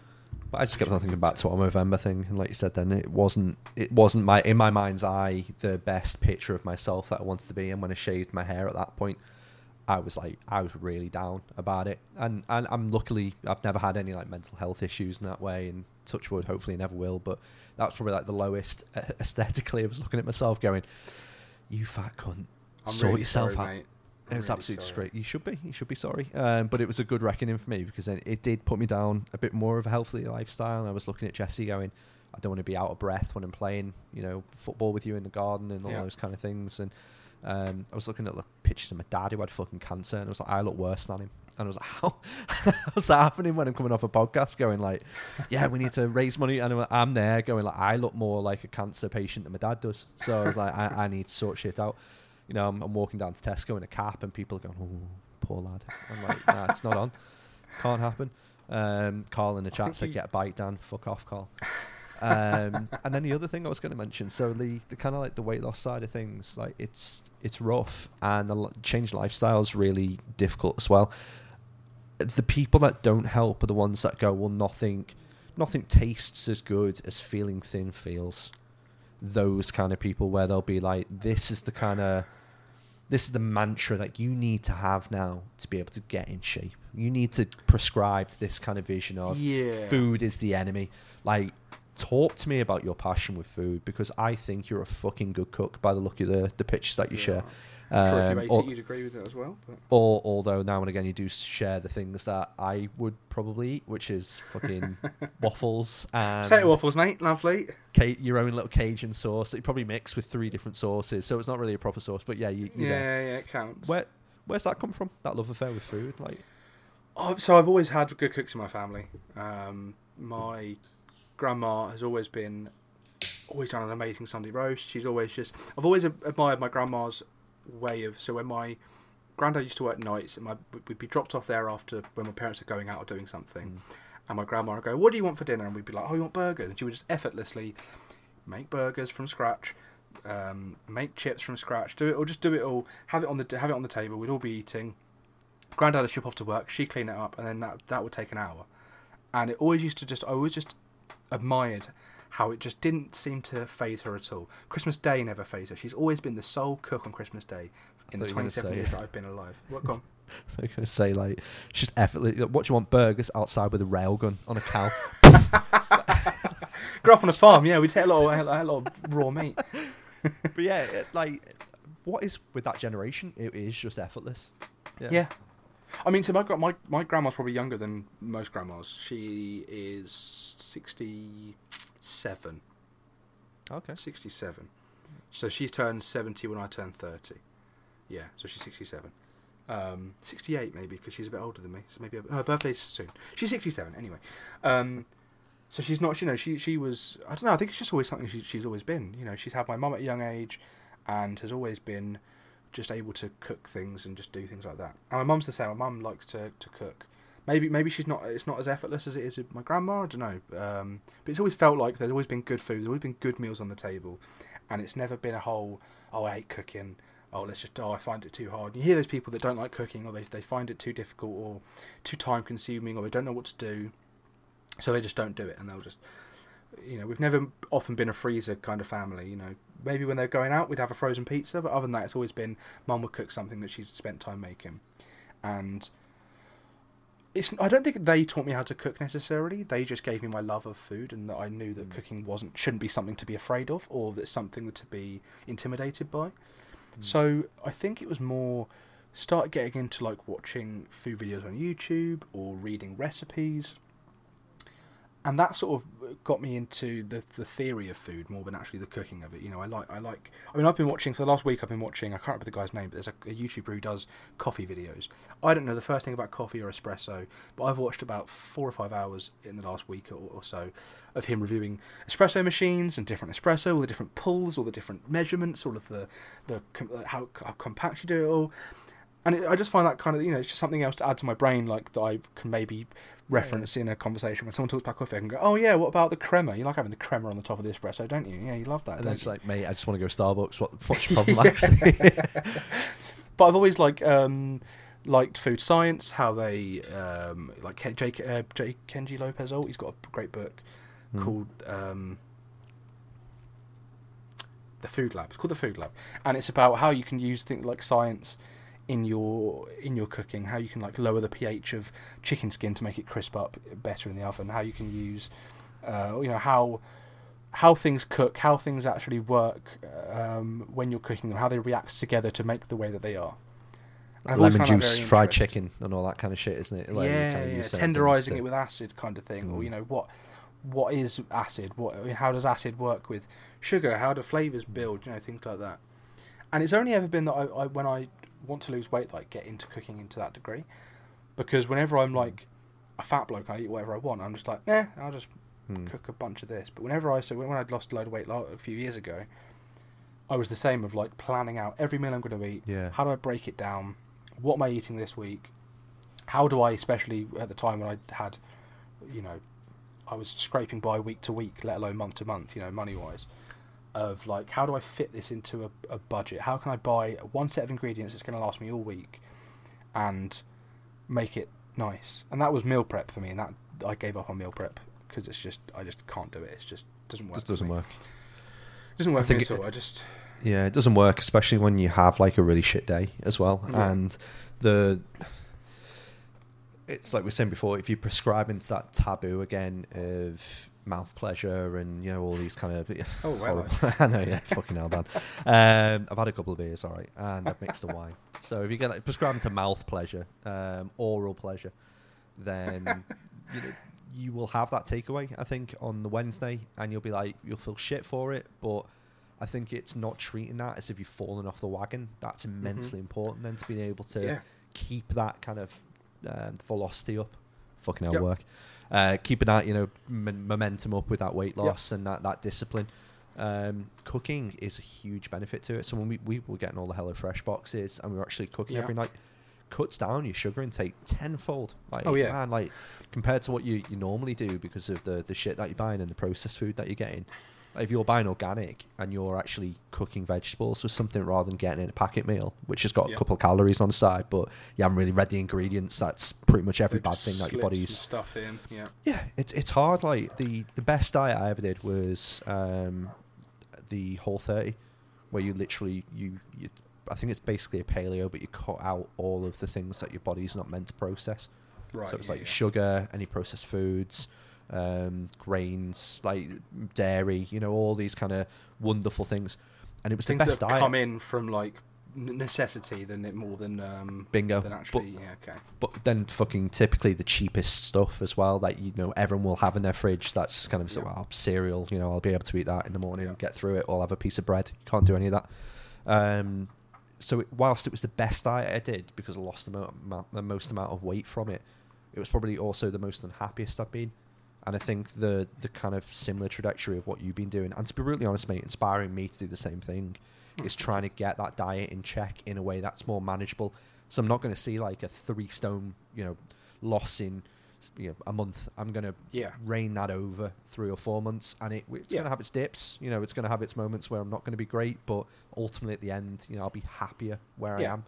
Um, That's why it's a change of like you know I, I don't want to set myself a time goal with losing weight. I don't want to say oh I want to lose this weight for summer kind of thing Yeah. because then you're going to hit summer not be the weight you want and go well I tried.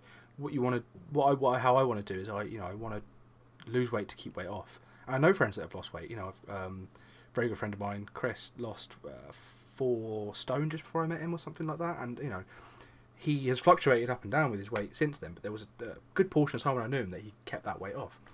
I don't know how he did it. He worked at McDonald's and probably ate fucking free McDonald's food every day. But um, but I know I know that it's something that that can be done. And he you know he's always been an inspiration to me in that I know that I, Mm. you know I've seen pictures of him before and he's probably bigger than me, um, or he carried it maybe worse than me. I don't know, but I know I know that it's possible. And I've had people, you know, I set up this Instagram account where I share food and weight loss and things like that, and I've had people message me and go, "Oh, you know, you have not inspired me to start, but like they maybe have, have been struggling and being like, oh, is there is it really worth it? And then they see that I can knock up something that's quite tasty, but but fits into like a 2,000, 1,500 calorie diet, whatever. Mm. That's more than just their chicken and rice, because that's the thing you're told to eat is chicken and rice or plain chicken, or you can't have flavour, or you know you have to have a salad or something like that. It's nice to be able to play with. You know the rules are there. 1,500 calories don't eat crap. You can have crap if you want to have crap. You can fit crap in, but if it's if it's all about calories, you have that's just a that's a challenge. If anything, Mm. it's a challenge to fit the best, the most you can into that amount. And it's you know easy to do with things like you just you swap pasta for a lower calorie alternative, you swap rice for a lower calorie. All these things that are calorie dense. You save yourself 300 calories. That's then 300 calories you can put into a different vegetable or a flavour, you know, something like that. It's just it's a challenge. It's about swapping and changing and Hmm. it's, um, It's been easier, hasn't it? I think working from home, and as Oh, well, uh, hundred percent trying to get that in check and get that routine in. Because if you're the same as me and you're a creature of habit, if you're baking that into your daily routine, it becomes immensely easier and more manageable. Um, but I think as we all go back to the office, that's probably my main fear. It's like the last week I've ordered delivery twice with being in the office and just like getting Yep. some food in because I haven't prepped anything and fuck, I'm gonna have to prep something next week. It's Saturday today, I need to go out and shop. Paydays in a couple of days. I can use that money Yeah. for something different. It's like that kind of yeah, that contrarian kind of part of me now where I'm like, oh shit, I'm back into that routine again. What am I gonna do to break out of it? Have you kind of? I know you're kind of migrating back to the office. Have you thought about how you're gonna handle it? So when I was told, so there was a, there was a point a couple of weeks ago where we were told about a month ago now. By the way, I've made the decision that management are going to be in the office full time now. There's no reason for us to work from home. Time to go back to normal, which I eventually had an issue with, and we have resolved. But Yeah. my first thought wasn't, oh god, we're going to be back in the office and it's going to be unsafe. My first thought was, how the hell am I going to maintain the diet Yeah. that I've been keeping up? Because I, you know, have a smoothie at eight am in the morning. Fine. At that point, I've already left the house. So how am I going to? Am I going to travel a smoothie in? Am I going to make the smoothie at work? I'm going to make it the day before? But then it's just not going to be as good as when I make it. So okay, maybe I don't have a smoothie. Maybe I don't have breakfast at all. Okay, fine, that's that solution. Lunchtime, I could take lunch in. Okay, I have to prep lunch the day before. I'm not a big pre-prepper of food. I like to just take things out of the fridge and, and come up with stuff on the fly sometimes before it comes to lunch. Okay, Yeah. fine. Maybe I'll just take in take things in. Fine, okay. But when I'm in the office, oh okay, now it's time to you know let's have let's just, just get a Nando's in, which I'll come back to in a second. But then it's like the evening, half five. I finish work, go downstairs. What am I having today? Cool. I'll just start prepping it, start making it. Eat by half six. Done with the rest of the day. Whereas in the office, I'm leaving at half five, quarter to six, getting home after six. Then I have to make it and sit down. By that point, it's like seven o'clock. It's the end of my day. Am I going to want to, after having not had breakfast and maybe having a smaller lunch because I can't take a lot in with me? Am I going to want to just have the meal that I've prepared? And I had that on Wednesday just gone when I came into the office, took a banana in, took some soup in. Mm. Someone in the office was like, "Why don't we get some? Uh, why don't we get a roll? Why don't we get a roll from Pret?" And I was like, "Yeah, I'll get a roll from Pret. I can fit that in with the soup I'm going to have and my dinner. That's fine." And then lunchtime came and everyone had ordered a Nando's upstairs, and my boss was like, "Why don't we order a Nando's?" And I was like, "Oh no, I shouldn't. I shouldn't." Mm. I was like, okay, fine, let's get a Nando's in. And I was going to just get like a bit of chicken, and then it became a burger, and it became chips. And then by that point, I've already hit my calorie goal, and I I'd already put my dinner in for that day, so I took my dinner out and I was like, oh, this is really sad. And I got home from work shattered, didn't feel too good uh, because I'd eaten that Mm. Nando's and just I don't I'm not used to eating a lot at the moment. So to have like two bread heavy meals in a row, carb heavy meals in a row like that, just mess with my. I was just had a stomach ache. Then it got to about eight o'clock, and I was like, I'm really hungry. I'm just gonna have some hummus and some uh, tortilla chips and a, and a pita bread or whatever. And I felt like shit after that, and I felt good because I'd eaten it. I was like, oh yeah, I actually feel like really nice, and it's nice to have Yeah. a break. But I felt like shit, like physically, because I just Mm. I'd done nothing but eat crap all day, and I'm assuming that's how I probably used to feel all the time. Um, just ignored it, you know that that feeling of you know Sluggishness. bloated, sluggish, Yeah, yeah, yeah. and and that was the night that I ended up sitting for four hours and just listening to music. I was going to say, was there that night? Yeah, yeah. and I don't know. I don't think it was related to that, but yeah, I don't know. I just I don't think, um, and I'm worried that that's going to be the thing in the office is that every day Mm. might be like that because that's the a part of the reason why I got into the position I was where I was back to twenty stone was because the office culture was jar of chocolate on top of the fridge goes around the office twice a day. but this is before COVID, you know, goes around the office twice a day. Oh, we're getting a takeaway. Everyone's getting in on that. Oh, we're getting Mm. McDonald's breakfast on the way. What do you want? Oh, there's a football table full of crisps directly behind me, and a table that was someone's desk that is now just full of chocolate and sweets and biscuits and things like that. Um, and and at Christmas time as well, especially, it's because we are in such an industry where we generate a lot of money for people.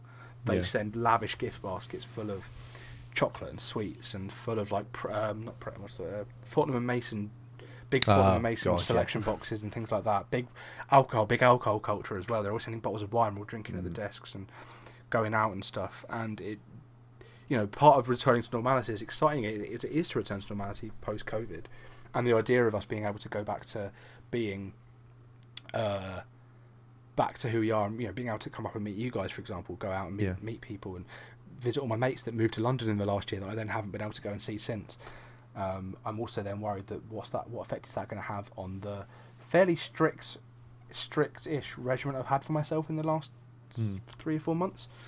Um, I just have to believe in myself that I can maintain a change in lifestyle for, for that period of time. I guess.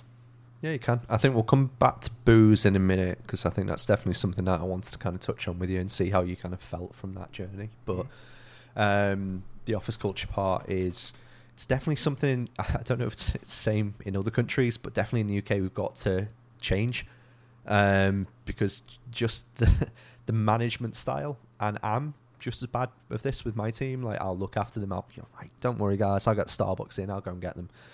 It, it's just easy management. It's easy kind of wins. Like you literally Keep shot of sugar. happy. Dan did that. It's like you, it's easy. Um, Yeah. Whereas we've got to get away from that. I think in the kind of office spaces that we're we're doing. Some people successfully done it. I'm yet to kind of see any sort of use case or you know anything that really makes me think it's it's going to work for the the time type of team that I'm in. But yeah, we, we need we definitely need to improve. Um, I just don't. You can't really fucking hand salary out and go, come on lads, yeah, great job. Yeah. It just doesn't doesn't sit right. So I think there has to be a there has to be a change. Definitely. Yeah, like it's just like how do you carrot on a stick with a carrot as opposed to a donut? You know. Um, Yeah, because also it's one of those things that if you're on a diet, it's not not so much like it's peer pressure, but there is there is an element of like FOMO when everyone's Mm. getting something in, and you're like, well, I, prob- I should too. They're like, oh, okay, just this one, or they're like, oh, go on, you can, you know, it's only one thing, but that happens three times a week, for example, if you're in the office full time, back as we were, and then you know you feel like you're missing out. Yeah. Um, and yeah, yeah, I think yeah, I agree with you that there is like a culture of, of being in an office that that does. Yeah, there is a lot of culture as well of like you know just getting a sandwich and sitting at your desk, or going to the pub at lunch or something like that kind of thing. That that is good for like being friends with people, having like a good like work relationship or work you know Mm. relationship with people at work, but especially for food and alcohol especially as well. I don't know about your office or many offices, but I don't know if it's just the industry we're in, but I've never been in an office that is so drink heavy sometimes that it's just like oh it's we've got a bottle of booze in you know let's let's let's have a booze or currently there's like a stack of prosecco and, and spirits and stuff next to sort of near my desk Yeah. party we were going to have before COVID happened that we're still waiting to have you know later this year and that probably that huge amount will probably go that night and it's kind of ridiculous when I think about it I've never never had an office that's been like that before Yeah. It's, it's I mean the same with, with those guys like um I love my team to bits. Literally awesome uh, group of guys, like fantastic. But the first thing we were talking about when we were all kind of bit part coming into the office last week, um, we got a new office which is like right in the centre of Liverpool, um, and where it is is central to possibly I'd say like the bu- the best kind of not night out area, but the best kind of like drinking with friends kind of Yeah. areas. Like there's like a really cool area called like um, uh, the Duke Street Market, which is like several different restaurants in one little area, and it's kind of like very boutique. And we've got like the uh, the Baltic Market, which is even further down the road, and they've got like the Peaky Blinders bar, which sounds very chavvy, but believe me, it works. There's loads like really cool things around Liverpool in that way. And all the guys like really enthused, a bit younger than I am, so like yeah, can't wait to go out. It's amazing in the summer. Like it's gonna be we're gonna be drinking on a Friday. I'm there like that sounds fucking fantastic, but I know what the calories are and I know what Yeah. I'm worried about and I know that and you've got a you know a, a kid and you know the other responsibilities that you can't you know can't just get hammered every Friday. Yeah. I can't just do that anymore. Um, as much as I'd love to, like it'd be wonderful, but like, I do actually quite enjoy spending time with my children. Not plural. I have really like Uh, taken a lot. I've really started enjoying a night in yeah, this yeah. past year, which I never, I never, I'd get, be sitting there on a Friday, itching. And I would sometimes would just go to the pub and hope to bump into Mm. people I know, and I did. I'd always end up having a night where I just because I just knew people, and that was fine.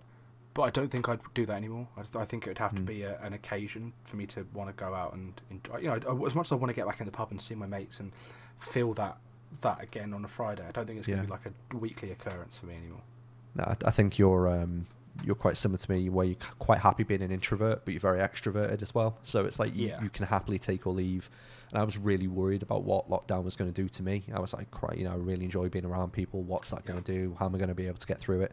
Um, but in reality, I had you guys, so it's easy for me to still have that outlet. And I was like, okay, yeah, I can put more energy into this. This will work. So it kind of went well. Um, all right, so we've got maybe like ten minutes left before we've got to go. And, well, you've got to go and play Monster Hunter because I'm not through the fucking tutorial yet, which is a You, fucking yeah, nightmare. mate, rush for it, rush for it, and come in with us. We'll carry you up. I uh, oh, cheers, mate. Thank you. Carry me. Um, I don't like the idea of that. Um, but talk, talk to me a little bit more about like gaming ambitions, just to round this off, because like, is it something you would take seriously as a career? Because I get the feeling like out of the most of us, or the rest of us, I should say, you're probably like up there with Nate and Ethan in terms of like the quality of the output that you've got. Oh, thank you, mate. I still think you're trying to find your your kind of like home. Um, not necessarily home. I think it's probably the wrong word for it. Your groove in terms of what Yeah, type yeah, of yeah. content you want to make. Um, but I think once you found that, it's evident to most of us in there. And Ben and I were talking about the other night that you're probably the yeah definitely up there with like the most talented people that we know in terms of you, games creation and articulation, having a voice. But what's like the next year or two look like for you? You know what you're trying to get to.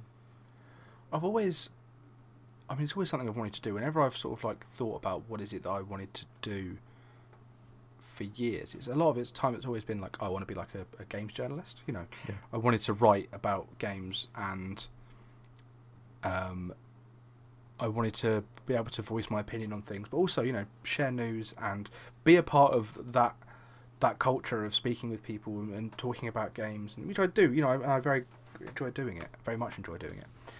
But I also am aware that it's something that maybe doesn't pay the bills as well as as some things do. You know, I, I have always struggled with money, and um, until recently, I've always struggled with money. You know, I've always, you know, there was a there Mm. was a period. It was about a year period where a friend of me, a friend of mine, um, a friend and me even I should say, he would get paid halfway through the month. I get paid at the end of the month, and I give him two hundred quid when I get paid, and he give me two hundred quid when he got paid. And there was just two hundred quid moving between us constantly because uh, you know I just could never you know do it. Um, and love you, Ryan, if you're listening or watching, whatever. Um, He's already messaged when- a couple of times saying uh, Oh, his last message was Max makes a banging mac and cheese. I do. I really do. I really. I'm glad he remembers that actually. Um, and because of that, I've always thought that whatever I do would have to, you know, I couldn't take a cut in pay. I couldn't. I Mm. couldn't risk moving what I'm doing to try something new because if I'm struggling enough as it is, how am I going to, you know, handle it? And even now, even though I'm a bit more financially stable, mostly because of COVID, I'd say, um, and I- you know, I have aspirations now. I want to buy a house. I want to be able to save for the future. You know, I'm probably going to need to get a new car in the next year or two, maybe, because you know Mm. mine's getting a little bit older now, maybe. that whenever I've thought, whenever I've seen jobs that have come up, so I saw a job at IGN or, or a game at like maybe Gaming Bible or wherever, wherever I've seen a job that come up, I'm like, I could do that.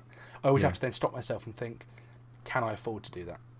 Yeah, yeah. Um, so for me, it's always been a, a hobby, and you know what? To be honest, I feel like I've had far more enriching experiences doing it as a hobby, doing things Mm. with you guys, you know, doing things with Loot Pots, being able to speak to the people that I've spoken to, and been lucky enough to work with and engage with, and um, you know, just talk to. I guess I felt very lucky doing that as as just a, someone that does it as a hobby, and I don't know if turning that into a career would maybe sour that for me sometimes as well. Mm. Um, I think if I if I if I had a how am I gonna how do I put this without sounding materialistic? if I could do if I could do the things that I like doing, like if I could write about games but get paid what I'm being paid now, I think I would do it. But I don't think that's realistic. Um, and also, I, I think that I'd have to start again. I'm currently in a position where I am in a management role, in a, in a sort of a content SEO position, um, learning the ropes, I guess, from the beginning of like project management because I want to you know, all these projects, all these ideas that I need to start wrangling down and turning into real products and real, real things that are tangible things that exist. And I feel like if I was to sort of go back and take a junior copywriting position at a games place because I don't have the kind of experience that maybe I've, I've got a lot. There's a lot of my words floating around on the internet Mm. on on your site, our site, on Lootpots, um, soon to be other places. You know, um, that it's not like it's not like I wouldn't have um, trouble getting in somewhere like that. But I do think as well a lot of my my skills and my experience probably isn't as transferable in terms of like having in PR people to speak to, because a lot of these jobs want you to come with relationships with PR people and industry people Yeah. ready to go. You know, it's not it's not a case that you can come into a management or an editor position Mm. and then pick those skills up. Those are skills you have to pick up in an intern position and then take with you, and then you take those contacts and that with you wherever you go. Um, at least that's my understanding of it in the job roles that I've seen before, and I think that, that can be quite daunting. What about you? If you is it the sort of thing you've ever thought? I know because you're obviously big project manager, big big big man. Yeah, um, not yet to the big man part. I mean, I'm I'm still learning. I've only been doing this role for like two years, and before that, I was like head of departments and looking after like teams like thirty odd people, twenty odd people. I was like the fixer, not in like Yeah. a kill people, but um, the fix that I go into teams and like look after them and try and figure out what was going wrong from a process perspective because Mm-hmm. the analytical side of it really interests me. Um, and I'm, I'm a big believer in that. You need to have process first before you start bringing people into the mix because then uh, it can get quite messy. You need to define exactly what the structure is. Uh, I actually devised something. You've ever heard Maslow's hierarchy of needs, which is that triangle? You ever seen it? No, probably not. But describe it because I think I might have come up with something recently that's very similar. Because if you have, you're a genius. But basically, it's just like the, the the hierarchy needs. Have a Google of it, you like it. But uh, uh, basically, at the below, it's all like food, shelter, warmth. oh, okay. No, this is what I thought it was. I thought, I thought not was like specifically work related. Sorry, go on. Oh yeah, so it's like this kind of thing, and then it goes all the way up, and basically the very base is what you need to be able to live like happily, and then it gets as you go up, the hierarchy needs is like the kind of upper echelons of life until you, you know, you, kind of get the most of the most out of it that you need. But I came up with like the downward pyramid of management, which is like a pyramid on its upside, so it's facing downwards, and the very bottom part is empathy. So I've always said like the key kind of skill attribute that any manager should have is empathy. And if you can see people that don't have it and they're in a management role, they're not going to be good at their jobs. So yeah, my kind of job's always been to identify what's wrong, figure it out with empathy, and then drive it forward. Like Ben will always rip me for saying altruism, but to be unselfish in the way that you operate is quite rare.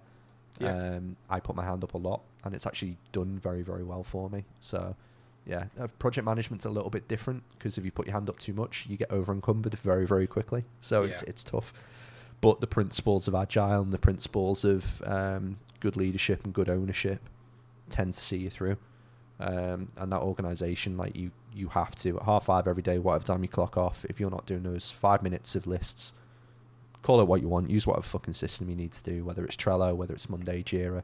You need to be making the list of what you need to be able to accomplish the next day, and then whether or not you time box that, or whether or not you you bounce from meeting to meeting and get those things done in between. Um, that's your prerogative, but Yeah, It's a smart way of doing it, I guess. I, I always, I always, I mean, my way of doing it is the next morning. I will then, what did I do yesterday? What did I do today? Because that's how we've been, you know, um, doing it in terms of a, a stand up or a sprint or whatever. But I think the, good idea maybe is at the end of the day, instead of think trying to remember what I did and and then think of what to do, it's a case of what did I do today because I've just done it.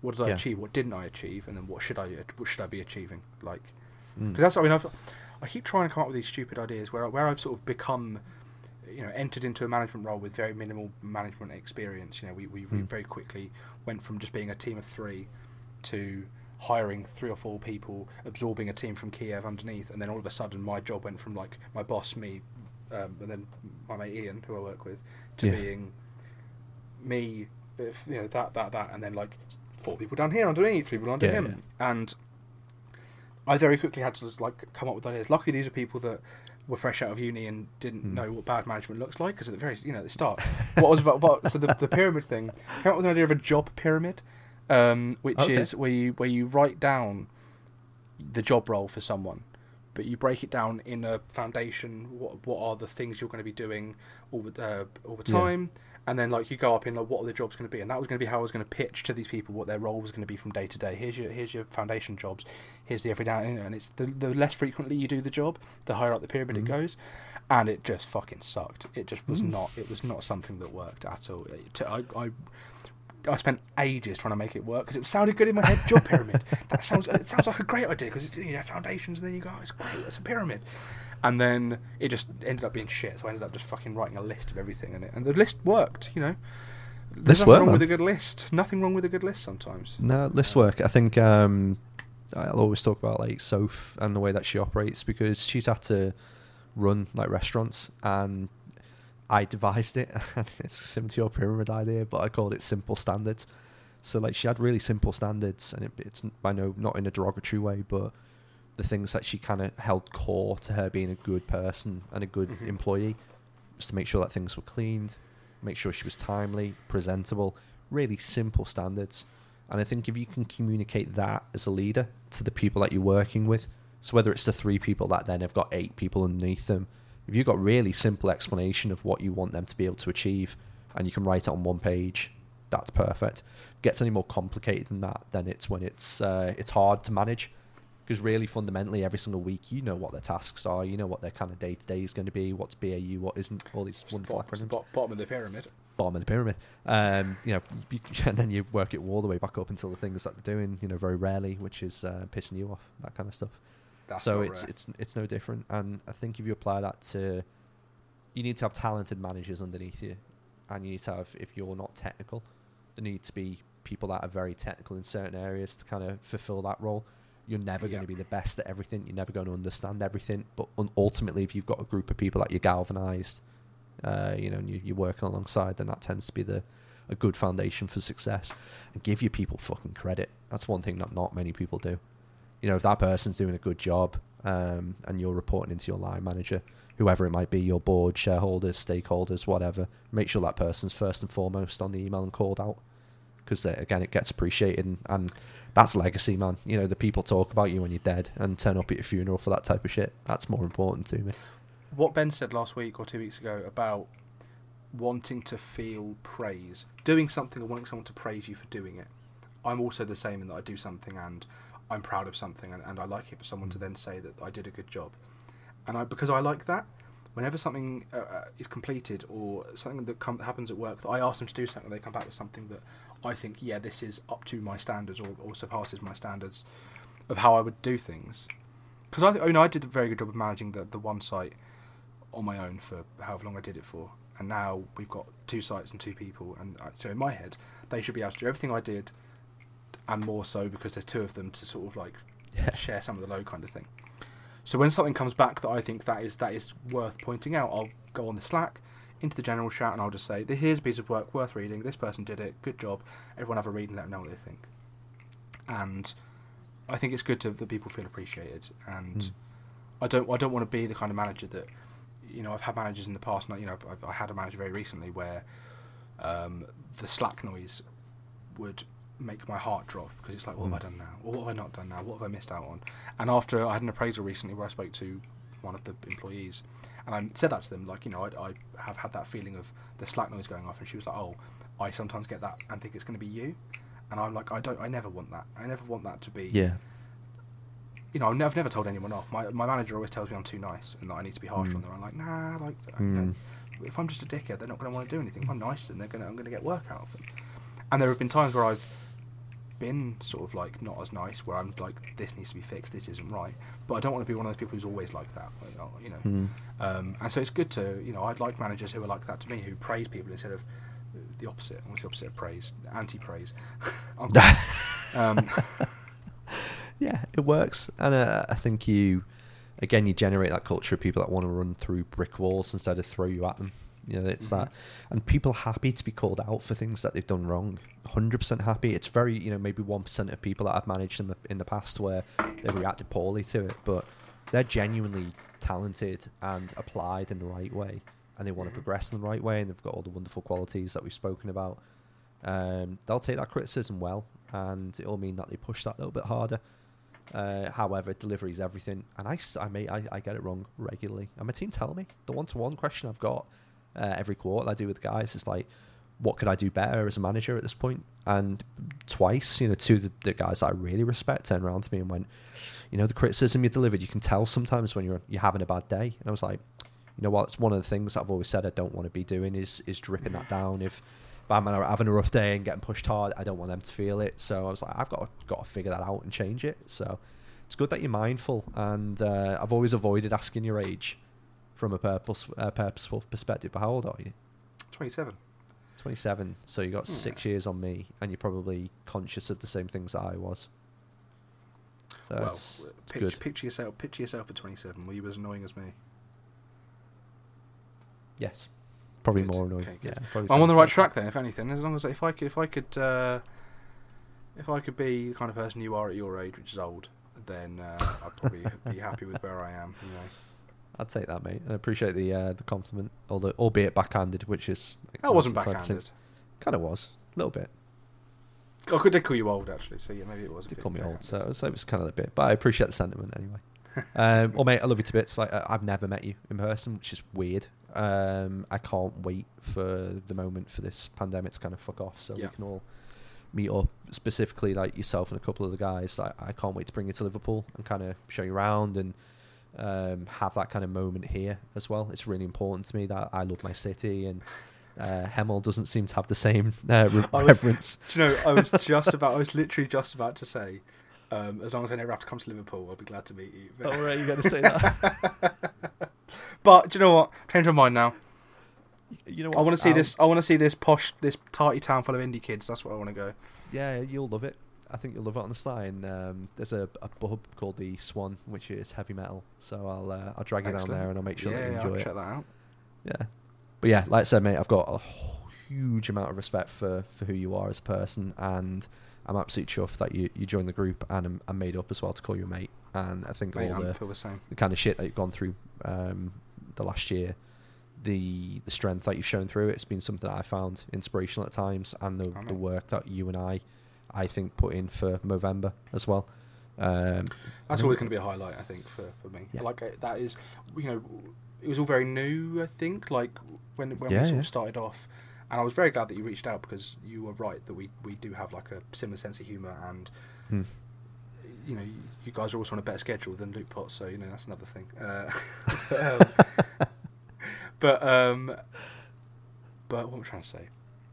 Uh, but yeah, like that is that will always stand out as like a, a highlight of things. You know, the, the first podcast was always fine, but like that Mm. month where we did a couple of podcasts, but then we also did the main that that that week at the end or the weekend at the end when we did the Hmm. series of streams.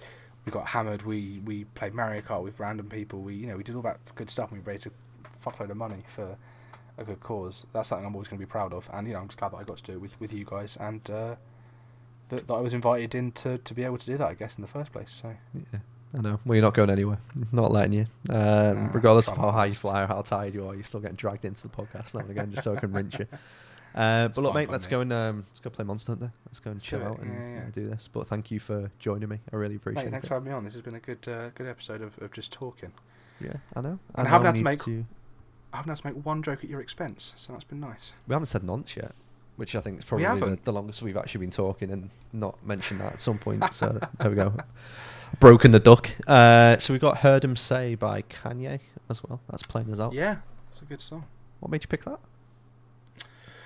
Um, I think it's one of the uh, nicer Kanye West songs. No, not the better Kanye West songs. The nice, like it just has Adam Levine doing his lovely bit, and there's a nice like piano going into it, and it's got the beat and it's got the lyrics. I just think it's one of those. When I think of a good Kanye West song, I think of this song, and Kanye West is my favorite musician of all time. Um, Yeah. Which I didn't get to say at the start because we were keeping the keep. We weren't saying uh, I Heard 'Em Say it was picked, but yeah, Kanye West is my favorite musician of all time. My Beautiful Dark Twisted Fantasy is my favorite album of all time. okay. This isn't on that album, but this is one of the best Kanye West songs. That my favorite Kanye West songs for for a general audience, I guess.